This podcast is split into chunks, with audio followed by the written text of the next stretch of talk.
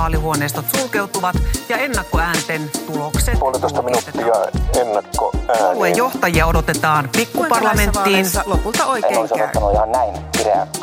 Jännitys sen kuin kasvaa. Eduskuntavaalit. Moi vaan ja tervetuloa seuraamaan Ellunkanojen eduskuntavaalit-podcastia. Minun nimi on Olli-Pekka Koljonen ja studiossa tuttuun tapaan Tuomas Nurmela. Terve, terve. Ja tähän vaalien loppusuoralle olemme saaneet kiinnostavan vieraan SDPn puoluesihteeri Antton Rönnholm. Kiitos kutsusta. Vaaleihin on muutama päivä enää ja jännitys tiivistyy. Meidän on tarkoitus jutella Anttonin kanssa siitä, että miten puolueet on valmistautunut vaaleihin, mitä tässä vaalien loppusuoralla tapahtuu, mihin voi vaikuttaa vai voiko vaikuttaa mihinkään ja ehkä pikkasen katsotaan sitten, että mitä mahdollisesti vaalien jälkeen. Sekin on tietysti mielenkiintoista.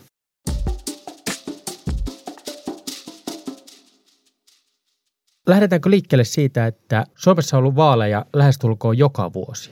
Viime vuonna oli aluevaalit ja sitten oli sitä ennen kuntavaalit ja ensi vuonna on jo presidentinvaalit. Ja eurovaalit. Ja eurovaalit, totta. Nekin vielä. Niin onko puolueiden arki nykyään pelkästään niin kuin vaalien organisoimista?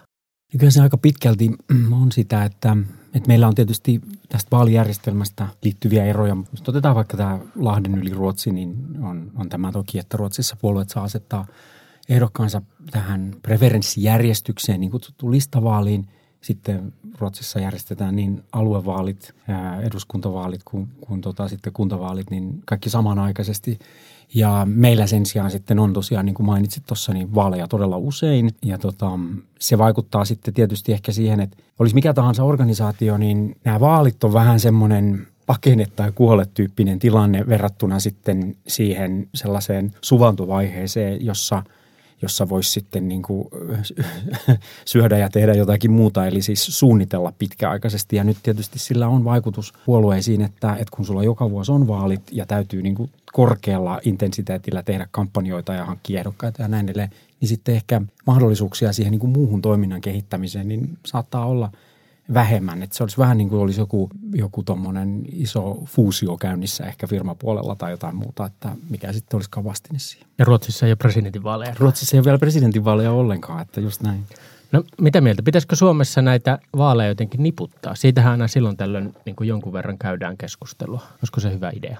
No onhan meillä ollut tästä, tuossa on viimeksi tämä parlamentaarinen vaalityöryhmä, jossa kaikki puolueet oli mukana ja jossa nyt ennen kaikkea ehkä saatiin sitten täällä näihin vaalirahoituksen avoimuuteen ja muihin tämmöisiin kysymyksiin lisäselkeyttä. Ja itse asiassa oli siinä korona-aika, että iso osa ajasta meni siihen setvimiseen, että miten tässä maassa nyt sitten järjestetäänkään vaalit poikkeusaikana ja silleen. Mutta joo, kyllä siitä keskustelua on ollut ja siinä tietysti tulee näitä tiettyjä reunaehtoja vastaan, niin kuin se, että eurovaalit on silloin, kun ne on, koska ne on Euroopan laajuisesti määritetty.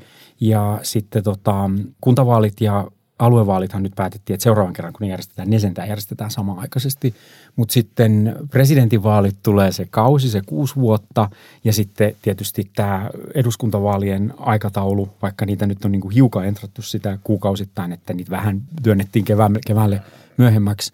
Ja silti on aika kylmä kampanjoida tälläkin hetkellä, vaikka ei ollakaan maaliskuussa vaaleissa. Niin sitten tulee nämä niinku perustuslailliset jutut vastaan siinä vähän, että kauden pidentäminen ja tämmöiset jutut. Että hirveästi reunaehtoja ja sitten sen päälle vielä tietysti, että jokaisella puolueella on kussakin tilanteessa vielä omat intressinsä sitä, että kannattaako niitä nyt just siirtää tai ei. Miten sitten menee, kun näissä vaaleissa kuitenkin vaalipiirit on sitten erilaisia, että onko nyt niin, että presidentinvaalit ja eurovaalit on ainoa, missä niin kuin koko maa on vaalipiirinä ja eduskuntavaaleissa on sitten useampia ja kunnallisvaaleissa vielä useampia, niin asettaako se minkälaisia reunaehtoja sitten niin kuin puoluekoneen näkökulmasta tai puoluetoimiston näkökulmasta? Niin, nyt tietysti kuntavaaleissahan on valtava määrä ehdokkaita, 6000 niille, jotka asettaa täydet listat tai lähestulkoon joka vaalipiirissä, joka kunnassa ehdokkaita ja näillä nyt näissä eduskuntavaaleissa sitten reilu 200. Ja puolueiden sisäiset demokratiatkin on jonkun verran erilaisia, että osassa se on niin kuin, ehkä se lähtee tämmöisestä massapuolue, että se on niin kuin, vaikka meillä ja keskustassa niin hyvin tämmöinen, että monessa paikassa on vielä jäsenäänestyksiä ja näin edelleen. Ja sitten on taas puolueita, jotka ehkä enemmän keskitetysti tekee siis tämmöistä ehdokashankintaa ja sitten niin kuin pienemmässä kenties se piirihallitus tai miten se onkaan järjestetty, niin sitten määrittelee niitä ehdokkaita. Että kyllä sillä on iso vaikutus ja sehän on itse asiassa yksi pieni osa sellaista työtä, mikä ei oikeastaan näy mihinkään ulos, että vaikka eduskuntavaaleihin valmistautuminen aloitetaan reilusti yli vuosi. Totta kai koko vaalikausihan on niihin valmistautumista, oli sitten oppositiosta ja hallituksessa, mutta että ehdokkaiden hankinta ja kaikki mainoskampanjat ja muut semmoiset, niin se mitä nyt nähdään, tämä viimeinen kuukausi näistä vaaleista, niin sehän on omalla tavallaan se jäävuoren huippu, joka on tietysti merkittävin osa sitä, koska siinä sitten päätetään se, että miten ne loppujen lopuksi menee.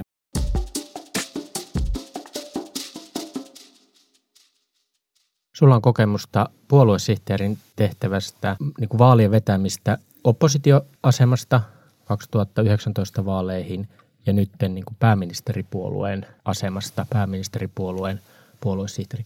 Mitenkä nämä niin eroaa, jos miettii sitä vaaleihin valmistautumista ja suunnittelua? No ehkä tässä on nyt se, että on tietysti se ero, että vaikka nyt puolueen johto, siis ihan puolueen puheenjohtaja, erityisesti silloin, kun nyt on pääministeriasemassa tai sitten jos vaikka muissakin ministeritehtävissä, niin onhan oppositiosta ihan eri tavalla aikaa sitten tietysti tehdä kenttäkierroksia ja muuta semmoista. Toisaalta sitten tietysti hallituksessa oleminen takaa paljon sitä näkyvyyttä, että sitähän tulee niin kuin politiikkahan saa valtavasti niin sanotusti niin kuin ilmasta airtimea tai tilaa julkisuudessa, mitä nyt sitten vaikka niin kuin yksityisen sektorin toimijat ei voisi uneksuakaan ja näin se pitää ollakin. Että se tietysti takaa sen. Sikäli nämä ehdokasasettelu ja muut jututhan menee kuitenkin aika samalla tavalla, että siinä ei ole varmaan suurta eroa, mutta että sitten ehkä noin niin kuin strategisesti täytyy miettiä eri tavalla, että tuleeko niin kuin haastajana vai tuleeko sitten siitä valta-asemasta, että silloin se hyvä, mitä on saavutettu, niin kenties sitä jonkunlaista pientä palkintoa saa, mutta ei yleensä ihan hirveästi. Ja sitten taas kaikki se huono, mitä on tapahtunut, niin se on sun tuulilasissa siinä kohtaa. Eli sitten täytyy olla varustautunut siihen, että sieltä tulee ne haastajat, ja joilla on sitten se niin kuin muutossanoma ja tämmöinen. Mutta ei siinä nyt, kyllähän nämä kampanjat ja muut tämmöiset jutut aika samantyyppisesti sitten kuitenkin ne aikataulut ja muut menee. Onko sillä ollut jotenkin merkitystä, kun puolueet historiallisesti on ollut niin kuin hyvin jäsenrikkaita ja nyt taitaa kuitenkin kiistämättä ollut niin, että puolueen jäsenmäärät on laskenut, niin onko se vaikuttanut jollain tavalla siihen vaaleihin valmistautumiseen tai koneiston virittämiseen tai mistä kulmasta sitä nyt haluaisikaan tarkastella? Tämä on mun mielestä erittäin hyvä kysymys sillä tavalla, ja anteeksi, jos tämä nyt menee vähän pitkäksi, mutta kun tämmöinen puolue seisoo kuitenkin niin kuin periaatteessa kahdella jalalla, se on nyt vaikka esimerkkinä SDPn tyyppinen tämmöinen niin kuin työväenpuolue, että aikanaan kun on ollut niin kuin valtava määrä, ihmiset on äänestänyt, ollut selkeitä luokkaidentiteettejä ja ammatti tämmöistä ja sitten on äänestetty sen pohjaisesti ja ehkä nyt sitten keskustaa vaikka maaseudulla ja näin, miten onkaan, niin että on tämä jalka, jossa sulla on tämä jäsenistö ja se niin kuin semmoinen kansalaisyhteiskunta, kansalaisjärjestötyyppinen toiminta, josta tulee sitten myös tämä niin kuin jäsendemokratia ja semmoiset jutut ja on tämä rakenne, että on paikallisosastoja ja sitten jos on useampi paikallisosasto, niin sitten yksi niistä toimii niin sanottuna kunnallisjärjestönä kaupungissa tai kunnassa ja sitten on piiri ja sitten on sen jälkeen niin kuin erilaiset puolueelimet, valtuusto ja puoluehallitus ja sitten puheenjohtaja. Ja aikaisemminhan tieto liikkuu näistä alaspäin sieltä huipulta sitten näitä portaita pitkin. Nythän se liikkuu suoraan ilman niin kuin viivytyksiä. Ja tämä, kun nämä jäsenet sitten kilpaillaan niin paljon muusta ajasta yhteiskunnassa, siis puoluetoimintoja ja jäseniä on vähemmän kuin joskus aikaisemmin, niin silloinhan sitten on vahvistunut tämä niin kuin toinen jalka, tämä parlamentaarinen puoli. Eli on se sitten kunnassa, kunnan valtuutetut, valtuustoryhmä tai sitten eduskunnan tasolla eduskuntaryhmä ja näillä on enemmän resursseja ja myös ne henkilöt, ketkä siellä sitten on, niin ovat niin kuin vahvoja, heillä on omat tukiryhmänsä, ovat näkyviä poliitikkoja ja tällä tavalla. Ja tämä itse asiassa synnyttää semmoisen mielenkiintoisen jännitteen, että meidän säännöt esimerkiksi on hyvin tästä niin kuin jäsendemokratiasta ja isoista jäsenmääristä lähtöisin rakentuneita siinä, missä sitten kuitenkin faktisesti se valta sijaitsee sitten näissä niin kuin tällä parlamentaarisella puolella. Ja välillä tästä syntyy pieniä hankauksia ja semmoista, mutta erityisesti tämän ehdokasasettelun osalta mun mielestä tämä on mielenkiintoinen aikana, jolloin puhutaan vaalien vaikuttamisesta ja muusta. Mä sanoisin, että olisi niin kuin helpompi, jos haluaisi vaikuttaa poliittisiin päätöksiin, niin olisi ehkä resurssoida valtava määrä ihmisiä ehdokkaiksi eri puolueissa, jolla olisi niin kuin tietyn tyyppistä ajattelua, jos nyt ajatellaan vaikka jotakin ulkovaltoja tai tämmöistä, kuin sitten vaikuttaa kenties somen kautta suomalaisten niin kuin äänestyskäyttäytymiseen. Ja tässä niin kuin tulee se, että jos ei ihmisiä ole puolueissa, niin silloinhan se niin kuin sisäinen kontrolli tai semmoinen ei toimi. Ja siksi olisi hirveän tärkeää tätä demokratian kannalta, että myös tämä puoluelaitos toimisi. Ja sen takia mä pidän sitä valitettavana, että siitä on tullut semmoinen niin kuin yleisen parjauksen kohde, että kaikki ongelmat, mitä yhteiskunnassa on, niin jollakin tavalla johtuu puolueesta. Ihmisethän omistaa puolueet. Ne on just sellaisia kuin mitä suomalaiset haluaa, että toivottavasti ne menisi useampaan mukaan. Se on juuri näin ja minusta on kiinnostava tämä eduskunnan ja sitten vielä hallituksessa, kun puolue on, niin yleensähän se tuppaa tavallaan liukumaan sinne niin kuin hallitusryhmään jo ihan luontaisesti, kun hallitus pyörittää sitä päivän politiikkaa, niin sitä aloitevaltaa myös. Ja mikä on sitten puolueiden mahdollisuus sitä keskustelua niin kuin luoda. Ja vaalithan on mielestäni hieno, sitä ei mun mielestä ihmiset välttämättä niinkään näe, että mitenkä hieno kansanvallan juhlahetki se on, kun joka aamu tuolla metroasemilla ja kauppojen pihalla on niin kuin iso määrä vapaaehtoisia tekemässä jonkun ehdokkaan puolesta työtä. Ja siellä on paljon ehdokkaita ja ehdokkaiden tukiryhmiä, jotka tietää, että oma ehdokas ei välttämättä tule menemään läpi, kun me saadaan tästä piiristä vaikka yksi paikka. Ja silti on niin kuin monta ehdokasta siellä joka aamu. Niin mitenkä puolueessa pystytään niin kuin motivoimaan ihmisiä tähän niin kuin vaalityöhön? Tämäkin on mun mielestä tosi mielenkiintoinen kysymys, että johtuuko se sitten siitä osittain, että puolueet ei ole onnistunut motivoimaan riittävän monia, kun jos sitten jäseniä on vähemmän, vai onko tämä jonkunlainen atomisoituminen ja ehkä muissakin kansalaisjärjestöissä näkyy se, että ei sitä aktiiveja sitten ole enää siinä mittakaavassa. En mä tiedä. Kuitenkin nyt vaikka viittasin tuohon Ruotsiin, niin Ruotsissa meidän sisarpuolue pystyy hankkimaan aivan valtavan jäsenmäärän jokaisten riksdagsvaalin eduskuntavaalien yhteydessä. Eikä se Ruotsi nyt niin erilainen yhteiskunta ole kuin Suomi ja näille, että meillä tuntuu jotenkin tämä puolueisiin liittyminen ei ole nyt sitten oikein varmaan minkään puolueen osalta niin kuin siinä mittakaavassa. Mä uskoisin nyt kuitenkin, että tässä tämä korona-aika näytti, että yhteiskunnallisilla päätöksillä on merkitystä, poliittisilla päätöksillä ja päätöksentekijöillä ja niiden arvoilla ja sillä on merkitystä. Ja luottamushan on kasvanut poliittista järjestelmää kohtaan ja sitten ehkä nämä isoja arvokysymyksiä ja muuta, niin se inspiroi sitten ihmisiä kuitenkin, että sitten kun on mukana politiikassa, niin on päättämässä mukana sillä omalla panoksellaan vaikuttamassa johonkin suurempaan juttuun. Ja se on tosiaan siis mieletön satoja tuhansia työtunteja ja muuta, mitä ihmiset antaa tähän työhön ja myöskin niille ehdokkaille, jotka ei sitten välttämättä ole ensimmäisenä menossa läpi. Että se on mun mielestä tosi hieno juttu ja siinäkin sitten on kiva tietysti, että kun sulla on sitä puoluedemokratiaa, niin vaikka kuntavaaleissa, että sitten on oltu mukana ja tehty yhdessä sitä vaalityötä. Jokainen niistä äänistä kuitenkin tulee sille listalle ja päättää sen, että moniko sieltä pääsee läpi. Niin sitten ne ihmiset, jotka on ollut mukana tässä, niin sitten ne pääsee myös vaikuttamaan siihen, että no mitäs mieltä nyt tässä niin kuin kuntapolitiikassa vaikka ollaan, että se on ehkä sitten se osittainen palkinto siitä. Eli tällaista vapaaehtoistyön juhlaa joka tapauksessa. Miten sitten, jos mennään tuosta niin kuin ehdokasasettelusta ehkä yksi pykälä eteenpäin ja voidaan jättää niin kuin tämmöinen puolueiden ohjelmatyö ehkä sivuun, mutta missä vaiheessa sitten tehdään ne valinnat, että minkälainen siitä eduskuntavaalien kampanjasta tulee? Tai vaikkapa nyt kunnallisvaalien kampanjasta. Miltä se näyttää ja näin edelleen? No niitä varmaan on erilaisia intohimoja, intressejä. Toisilla on aina se, tiedättekö, se nyt semmoinen poliitikkotyyppi, jolla on tämä Karthago on tuhottava. On niin kuin aina se yksi asia tai teema tai joku ja sitten kaikki, niin kuin, että se rakentuu sen ympärille se oma poliittinen identiteetti. Ja sitten tietysti puolueenkin kampanjan pitäisi olla semmoinen. On varmaan tätä sitten puolueet. Ne lähtee tietysti siitä asetelmasta, että ollaanko oltu hallituksessa vai ollaanko oltu sen ulkopuolella, että miten tätä haastamista tai puolustamista siinä sitten tehdään. Sitten on tämä johtajuuskysymys. Politiikka henkilöityy vahvasti nyt myös näiden johtajien ympärille, minkälainen tyyppi se on. Se on varmaan semmoinen reunaehto. Ja sitten vaikka nämä taloudelliset tilanteet ja muut, että ollaanko nousukaudella, laskukaudella, onko ihmisten mielissä erityisesti, yleensähän ne on nämä sisäpoliittiset kysymykset, ei ulkopolitiikka ole näyttäytynyt ehkä nyt niin suurena.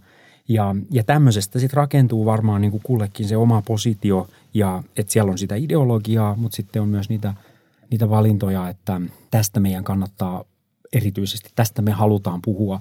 Ja senhän nyt näkee vaikka sitä puolueen barometrijuttuja, kun on niin kuin vuodettu mediaan, niin sieltähän sitä voi katsoa, että mitä teemoja kukin puolue omistaa. Ja sitten jos jotakin asiaa omistaa tai jossakin on erityisen hyvää, niin silloinhan sitä kannattaa pyörittää sitä keskustelua sen asian ympärillä, eikä niiden, missä itse ei välttämättä niin suosittu. Tai eli pitää pyrkiä määrittelemään sitä agendaa itse sitten. Kyllä. Myöskin, kyllä.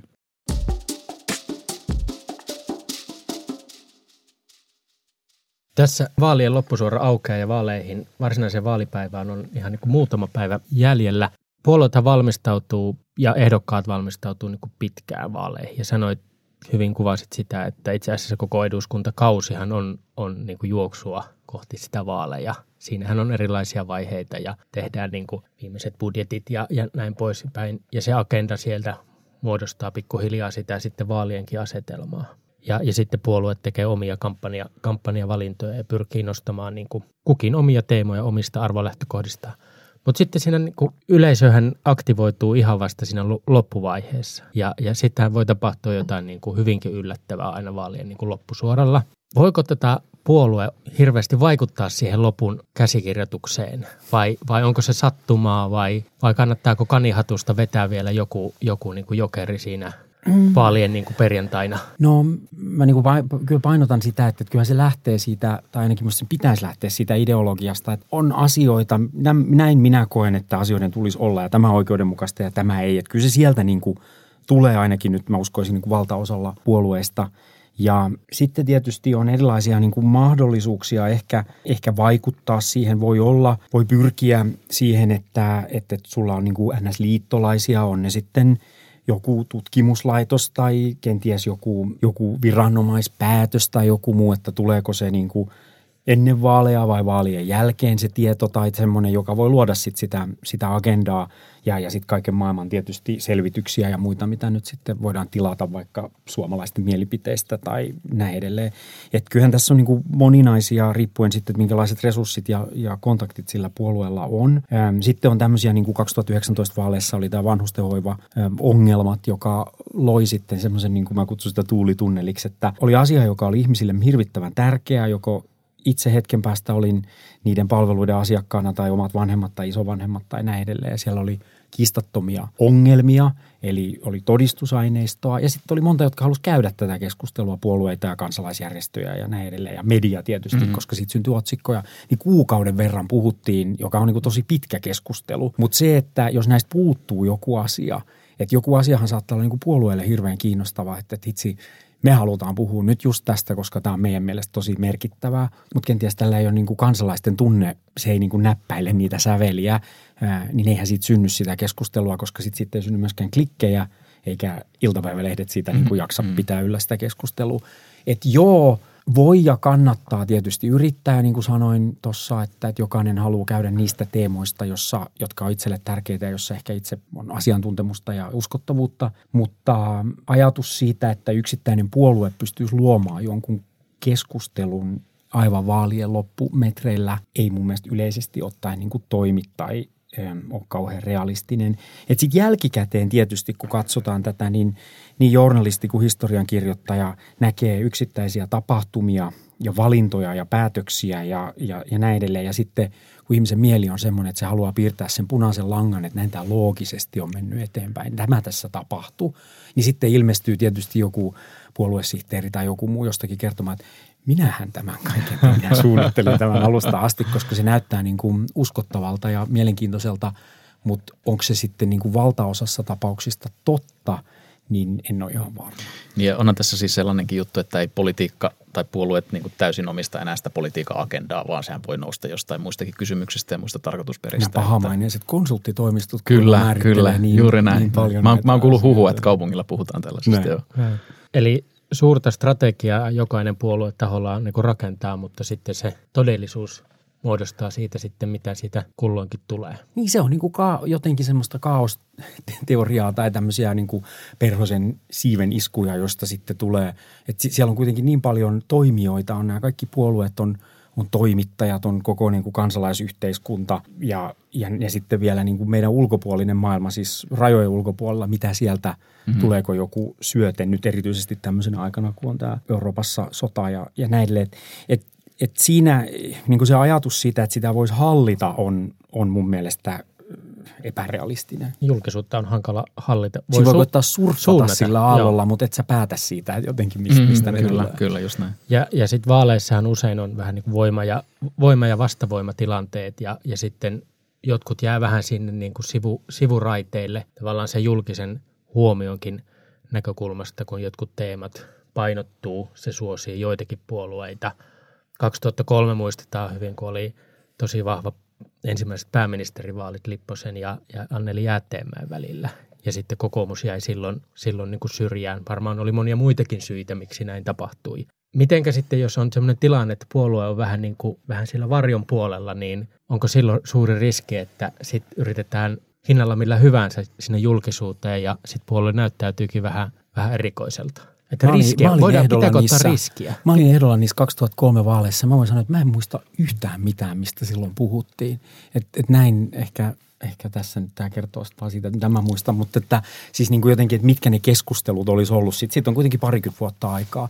Niin kannattaako ottaa riskiä? No varmaan siis yksittäinen ehdokas, jos ajattelee vaikka sitä, että on niin kuin fiksu ehdokas, jolla on hyviä mielipiteitä, mutta ei ole kauhean tunnettu. Niin aina kannattaa ottaa riskejä, koska muutenhan ei pääse sinne julkisuuteen. Ihmiset ei saa tietää sinun erokkuudestasi, jollakin tavalla ylitä sitä kynnystä.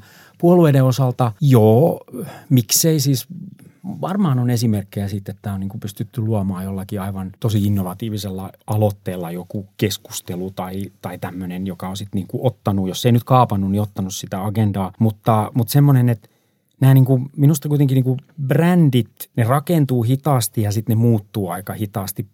Poliittiset puolueetkin, just puhuttiin sitten, että kuinka paljon niin kuin mediatilaa ne saa ja ihmisillä on valtaosalla kuitenkin tarkka käsitys siitä, että mitä ne ajattelee, minkälainen toi porukka on, toi puheenjohtaja tai toi puolue tai mitä se edustaa. Ja jos sitten niin kuin pyrkii muuttamaan sitä kauhean radikaalisti sillä tavalla niin kuin jossakin 1 kuukauden tai 2 viikon aikana, niin yleisesti ottaen se ei ole mun mielestä uskottavaa. Mm-hmm. Että siitä häviää niin kuin sekin, mikä sulla oli ja sitten tulee vähän silleen, että mihin noin nyt niin kuin sijoittu. Ja sen takia mun mielestä useimmiten tämän tyyppiset operaatiot ei toimi. Niin, monesti se kritiikki, että nyt pitäisi tehdä vielä loppusuoralla jotain, niin se kani kannattaa kuitenkin pitää ehkä siellä noin, niin kuin, jos miettii puoluetasolla, niin hatussa sisällä. Niin, sitten ehkä jotenkin tämmöinen niin kuin KISS-periaate myös, että no ainakin nyt vaikka nämä meneillään olevat vaalit, niin jos nyt tämmöistä niin kuin maslovilaista tarvehierarkiaa ajattelee, että nyt aidosti Euroopassa on sota ja hinnat on korkeat, ihmisillä on siis huolta omasta toimeentulostaan, sitten aina tutkimusten mukaan terveydenhuolto, sote, tämmöiset kysymykset on niin kuin korkealla siellä. Että ihan tämän tyyppisistä asioista, niissä uskottavuus ja keskustelu ja silleen, niin se on sitten kuitenkin mun mielestä se, mistä niin kuin vaikka nyt sitten puhutaan, että sitten jos tähän tuo jonkun niin kuin todella avantgardistisen jutun, niin se ei ehkä niin kuin kuitenkaan sit puhuttele siinä, että se tuntuu, että tämä nyt vähän ei tästä. Mutta toisaalta ihmisillä on niin erilaisia tarpeita myös politiikan osalta ja siis suomalaisetkin on niin kovin erilaisia keskenään, että kyllähän niin kuin kaikille niille ajatuksille sitten löytyy varmaan kaikupohjaa jostakin. Huomasin vaikka pienpuoluetentissä, että siellä oli monenlaista. Se on myös kiinnostavaa. Miten sä puoluesihteerinä näet, kun tämä mediaympäristö ja mainitsit jo tuosta äsken siitä, että puolueorganisaatiossa tieto menee niin kuin sinne alimmalle tasolle sen someen ja kännykän kautta ihan niin kuin niin, nykyään niin kuin silmän räpäyksessä. Niin miten tämä niin kuin politiikan kampanjan teko on muuttunut, kun me eletään tässä 24/7 niin kuin maailmassa? Sehän antaa ihan hirveästi mahdollisuuksia. Voit koko ajan syöttää sinne viestejä sieltä sotahuoneesta puoluetoimistolta. Niin just tämä. Sitten on kuitenkin niin kuin aikamoinen informaatioähky myös, että kilpaillaan siinä sitä ajasta, ihmisten ajasta. On kaikenlaista, on niin kuin perhettä ja työtä ja mitä sitten onkaan. Eli varmaan niin kuin tiettyyn rajaan asti niitä viestejä voidaan ottaa vastaan. Ja sitten mä uskon kuitenkin, me on nyt yritetty tätä oville koputtelua ja tämmöistä, että mulla ehkä onko tämä sitten romanttinen tai joku käsitys, mutta että tätä niin kuin luottamusta ihmisten kanssa rakennetaan kuitenkin yhä. Me ollaan niin fyysisiä olentoja ja sitä rakennetaan tälleen 200 tai 300 tai 4 meitä tässä nyt on. Ja sitten sitä epäluottamusta on ehkä helpompi kylvää siellä somessa. Ja sen takia tarvitaan kumpaakin. On tietysti ihmiset hakee sitä tietoa ja ne haluavat sen helposti saada vaikka sosiaalisen median kautta, mutta sitten kuitenkin pitäisi olla niin kuin myös läsnä. Mm. Ja siinä tullaan siihen vaalien välillä olemiseen, että se ei sitten enää se viimeiset 2 viikkoa riitä sitä läsnäoloa, vaan sitten pitäisi olla rakentanut sitä presenssiä niin kuin koko sen ajan. Niin luottamusta ei ihan viikossa rakenna, sehän on niin kuin näin. Ja tässähän tämä tulee tämä pitkä kaari, mitä politiikassa tehdään, niin, ja päivät seuraavat toisiaan. Mm. Niin siis tämä on sillä tavalla, tämä luottamus, hyvä huomio, että jos me jutellaan ja mietitään täällä Ellun kanalla, että millä tavalla vaikuttajan kannattaa niin kuin rakentaa sitä tekemistä, niin se on niin kuin pitkää peliä, että sä rakennat jonkunlaista niin kuin sosiaalista pääomaa, siinä luottamussuhdetta, jota sä niin kuin tietyllä tavalla poltat sitten niissä tilanteissa, jos sä pyrit vaikuttaa. Niin toihan kuulostaa niin kuin ihan samalta jutulta niin kuin kansanedustajilta, että se haetaan sitten niin kuin kansalaisten luottamus, eikä sitäkään niin kuin sekunnissa pysty synnyttämään. Aivan, se on niin kuin semmoista pääomaa tai miksi sitä kutsuisi ja sit sitä voi käyttää vaikka sitten niin kuin sehän voi olla niin, että kun sitä on kerryttänyt paljon, niin sitten tulee tilanne, jossa täytyy päättää A tai B ja sitten kun sitä on paljon, niin sitten siihen sitä menee ja tämähän on jännä myös tätä yhteiskunnallista vaikuttamista, kun se nyt ei mitään niin kuin rakettitiedettä tai sala-asioita ole kuitenkaan, että mä kyllä, jos semmoiset ihmiset kuuntelee nyt vaikka teidän lähetystä, niin jotka haluavat lobata tai yhteiskunnallista vaikuttamista tehdä, niin eihän poliitikot ole sen kummallisempia ihmisiä kuin kukaan muukaan, että niihin kannattaa ja voi olla yhteydessä, eikä se vaadi siinä mitään erityisiä kynnyksiä. Niillä on puhelimet ja sähköpostit ja semmoiset, ja sitten siitä voi myös itse oppia jotakin, että jos on utelias, niin se voi olla niin kuin mielenkiintoista. Mun mielestä ainakin hirveän mielenkiintoista kuunnella erilaisten yritysten ja muiden, mitä ne tekee ja miten kaikki vaikuttaa kaikkeen, että se on ihan mielenkiintoista ja uskon, että moni on valmis sitä kuulemaan.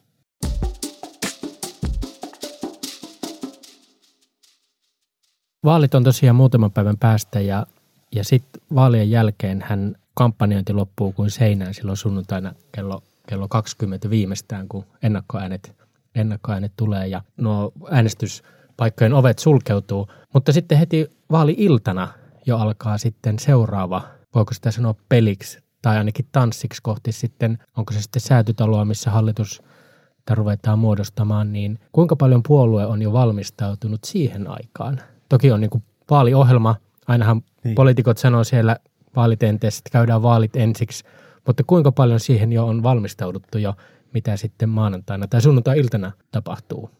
Se on yksi näistä prosesseista, minkä täytyy juosta tässä sivussa tai näiden vaalien kanssa samanaikaisesti. Eli kyllä puolueiden on täytynyt miettiä, jos Kalevi Sorsa sanoi, että miksi oppositio on, että mitä siellä sitten tekemässä, kissan poikia pesemässä. Että kyllähän niin kuin tarkoitus on kuitenkin se, että tavoitellaan poliittista valtaa ja poliittinen valta on eksekutiivilla, siis hallituksella. Sieltä tulee esitykset ja siellä sitä siis voi käyttää. Eli sinne pitää pyrkiä ja nyt sitten puolueiden täytyy tässä samanaikaisesti, kun ne tekee vaalikampanjaa ja muuta, niin miettiä myös se, että saadaanko me olla, jos on todennäköistä esittämässä niitä tunnustelijan kysymyksiä vai ollaanko me todennäköisemmin vastaamassa niihin, minkälainen vaalitulos on semmoinen, mitä me sitten kannattaako meidän lähteä siihen hallitukseen, mikä se pohja on, näyttääkö se siltä, että sieltä voisi olla mitään semmoisia asioita, jotka on meille kiinnostavia vai tuleeko siitä vaan semmoinen, että ei tuohon porukkaan, me ei mahduta, ei ehkä olla edes tervetulleita ja näin edelleen. Ja sitten jos voi olla myös muodostamassa siis hallitusta, niin sittenhän täytyy miettiä ihan konkreettisesti se, että miten ne neuvottelut kulkisi, minkälaisia niin sanottuja pöytiä siellä on ja mikä vähän se kattoteema on, mistä se sitten rakentuu ja näin edelleen. On siinä niin kuin aika paljon ja sitten siihen vaaditaan myös iso määrä ihmisiä, joilla on niin kuin asiantuntemusta ja osaamista, että niitäkin täytyy olla mietittynä valmiiksi, koska sitten se juna kulkee tosi nopeasti sen, kun vaalitulos on vahvistettu ja pääsiäisenä toivottavasti muutaman päivän ihmiset saa levätä, mutta sitten sen jälkeen niin sitten se lähtee liikkeelle. Niin monesti puhutaan, että hallitusneuvottelut venyy ja vanuu ja Ruotsissa taisi aika pitkään kestääkin, mutta kuitenkin loppujen lopuksi on aika tiivis aika, missä pitäisi pystyä niin kuin saamaan useamman puolueen linjat ja oikeastaan varmaan niin kuin henkilökemiatkin pelaamaan sitten sillä tavalla, että voidaan 4 vuotta tehdä yhteistyötä. Niin, when there's a will, there's a way, että en mä tiedä, on varmaan paljon ne kokeneempia hallitusneuvottelujen järjestäjiä ja ihmisiä, jotka pystyy siitä puhumaan, mutta mä ymmärrän. Se on vähän niin kuin, että asia, mitä ei voi A4:ssa sanoa, niin sitä voi sanoa ollenkaan, niin neuvottelut, joita ei voi juhannukseen mennessä käydä, niin ei niistä tule muutenkaan mitään. Se on varmaan just näin. Että siinä niin kuin se on se juttu ja sitten säätytalosta, kun mainitsitte, niin No, en nyt halua soimata valtion hienoja historiallisia rakennuksia, mutta ei siitä ehkä mikään kaikkein innovatiivisimman näköinen ympäristö. Aika pimeässä siellä ollaan. Mä toimin aikoinaan, tai sain kunnian toimia aikoinaan Lauri Ihalaisen erityisavustajana. Ja Lauri, mä tunnustan tässä, että Lauri vihasi sitä säätötaloa, kun se oli niin synkkä. Se oli aina, että jos oli joku ministeriön tilaisuus jossain muualla kuin siellä säätötalossa, se on aika synkkä ja pimeä. Mutta tässä vaalien alla on puhuttu paljon siitä, että tämä hallituksen muodostaminen näistä asetelmista, että puolueet olisivat jotenkin vähän kaukana toisistaan, niin kuten sanoit tuossa, että jos ei juhannukseen mennessä ole valmista, niin ei se ole syntyäkseen. No varmaan jonkinlainen hallitus syntyy, vai mitä veikkaat? No sitten varmaan, jos ei ne, jotka ovat silloin lähteneet kokeilemaan, niin synny, niin sitten seuraavat saa koittaa koko heinäkuun. Että sehän on varmaan ihmisten unelma juttu istua siellä säätytalolla heinäkuussa. Mutta ei siitä pidä lähteä. Kyllä mun mielestä niin kuin hallitustunnustelija varmasti osaa asettaa toivottavasti fiksuja kysymyksiä ja valita sinne sitten ne puolueet, jotka sitä voi tehdä. Ja kyllähän näissä vaaleissa nyt tällä kertaa on niin kuin kipakkaa keskustelua ja aitoja näkemyseroja monessakin kysymyksessä, mutta sitten kuitenkin täytyy neuvotella ja löytää. Ja meidän vaalijärjestelmässä se ykköspuolue on niin kuin sillä tavalla merkittävämpi, kun nyt taas jos katsottaisiin Lahden yli Ruotsiin, niin siellähän se, että vaikka kuinka paljon kasvatit kannatusta sosiaalidemokraatit siinä pääministeriasemassa, niin se ei riittänyt kuitenkaan, koska sitten niitä koalitiokumppaneita ei ollut, kun paikallinen senttään menetti taas mandaatteja, että meillä tässä sillä on niin kuin paljon isompi merkitys, kuka on ykköspuolue. Minulla on tämmöinen ehkä vähän yksittäinen, en tiedä onko se irrallinen, mutta yksittäinen kysymys. Vaalit on silloin 3. päivä ja sitten vaalitulos vahvistetaan, sit, onkohan se 5. päivä vai oliko toinen päivä vaali ja 5. päivä. Sitten vaalitulos vahvistetaan ja sitten valtakirjat tarkastetaan 11. päivä, eli kansanedustajat saa sähköpostiosoitteeseen ja muut, niin tapahtuuko siinä välillä niin kuin kutsutteko te vaikka, kutsuuko muut puolueet, kansanedustajat, nämä valitut sitten jotenkin koolle ja hakee vähän sitä, että tällaisista asetelmista oltaisiin nyt menossa eteenpäin. Että miten se niin kuin, vai odotetaanko siihen 11 päivään saakka? No ryhmäkokous ainakin meillä silloin torstaina, kirjastorstaina olisi, mutta että mä ihan aidosti en tiedä nyt, jokainen varmaan sitten miettii omia kahvikutsuja ja puhelin aktiivisuutta ja semmoista, että vääjäämättähän tämmöisessä tilanteessa on niin kuin keskusteluja. Ja näin, mutta että tässä on paljon ollut puhetta tästä työhyvinvoinnista ja semmoisesta, niin kyllä se myös, että sitten kun ehdokkaat, puoluejohtajat ja organisaatiot on tehnyt niin kuin todella tiiviin muutaman kuukauden rupeaman, niin mä uskoisin, että niiden neuvottelujen kannalta olisi tarkoituksenmukaista, että olisi myös niin kuin aidosti sen pääsiäisen ympärillä muutama päivä niin kuin miettiä jotakin muuta ja laskeutua siitä keskusteluista sitten silleen, että mutta varmasti keskusteluja käydään, mutta mä ainakin ajattelin kyllä pääsiäissunnuntaina miettiä jotakin muita asioita kuin tätä. Se on varmasti ihan terveellistä. Tämähän on aika tiivistä aikaa, jos miettii ehdokkaita ja puoluejohtajia ja näitä avaintoimijoita, kun tässä vaalien alla paljon töitä tehdään ja sitten pitäisi heti hallitusta ruveta muodostaa ja sitten ketkä hallituksessa on, niin se työhän alkaa sitten aika pian ja kaikki tällaiset koukerot aika harvoin myöskään suurelle yleisölle ehkä silleen näyttäytyy. Että se on aika raskasta työtä fyysisesti myös. Tiedän myös kampanjakokemuksesta, niin kampanjatiimit tekee aika kovan rutistuksen tuossa. Aamulla ensimmäisenä ollaan jakamassa flyereita jossakin ja illalla vielä sitten mietitään, mitä huomenna tehtäisiin tai vastaillaan someviesteihin tai muuhun. Ja ne, jotka sitten vaikka puoluejohtajat kiertää koko maata ja näin edelleen, niin ne lähtee ne junat ja lennot ja muut tosi aikaisin ja palaa myöhään. Että kyllä siinä on myös ihan töitä saa tehdä. Niin. Me nostamme korkealle hattua näille demokratian sankareille niin puoluetoimistolla kuin eri kampanjaryhmissä. Me voitaisiin pikkuhiljaa lopetella tätä jaksoa. Tosiaan vaaleihin on muutama päivä ja jännäämme siitä, mihinkä suuntaan sitten Suomi kaartaa sunnuntai-iltana ja sen jälkeen sitten hallitusohjelmien jälkeen. Kiitos taas kuuntelijoille ja kiitos Anttonille, että annoit meille aikaa. Kiitos.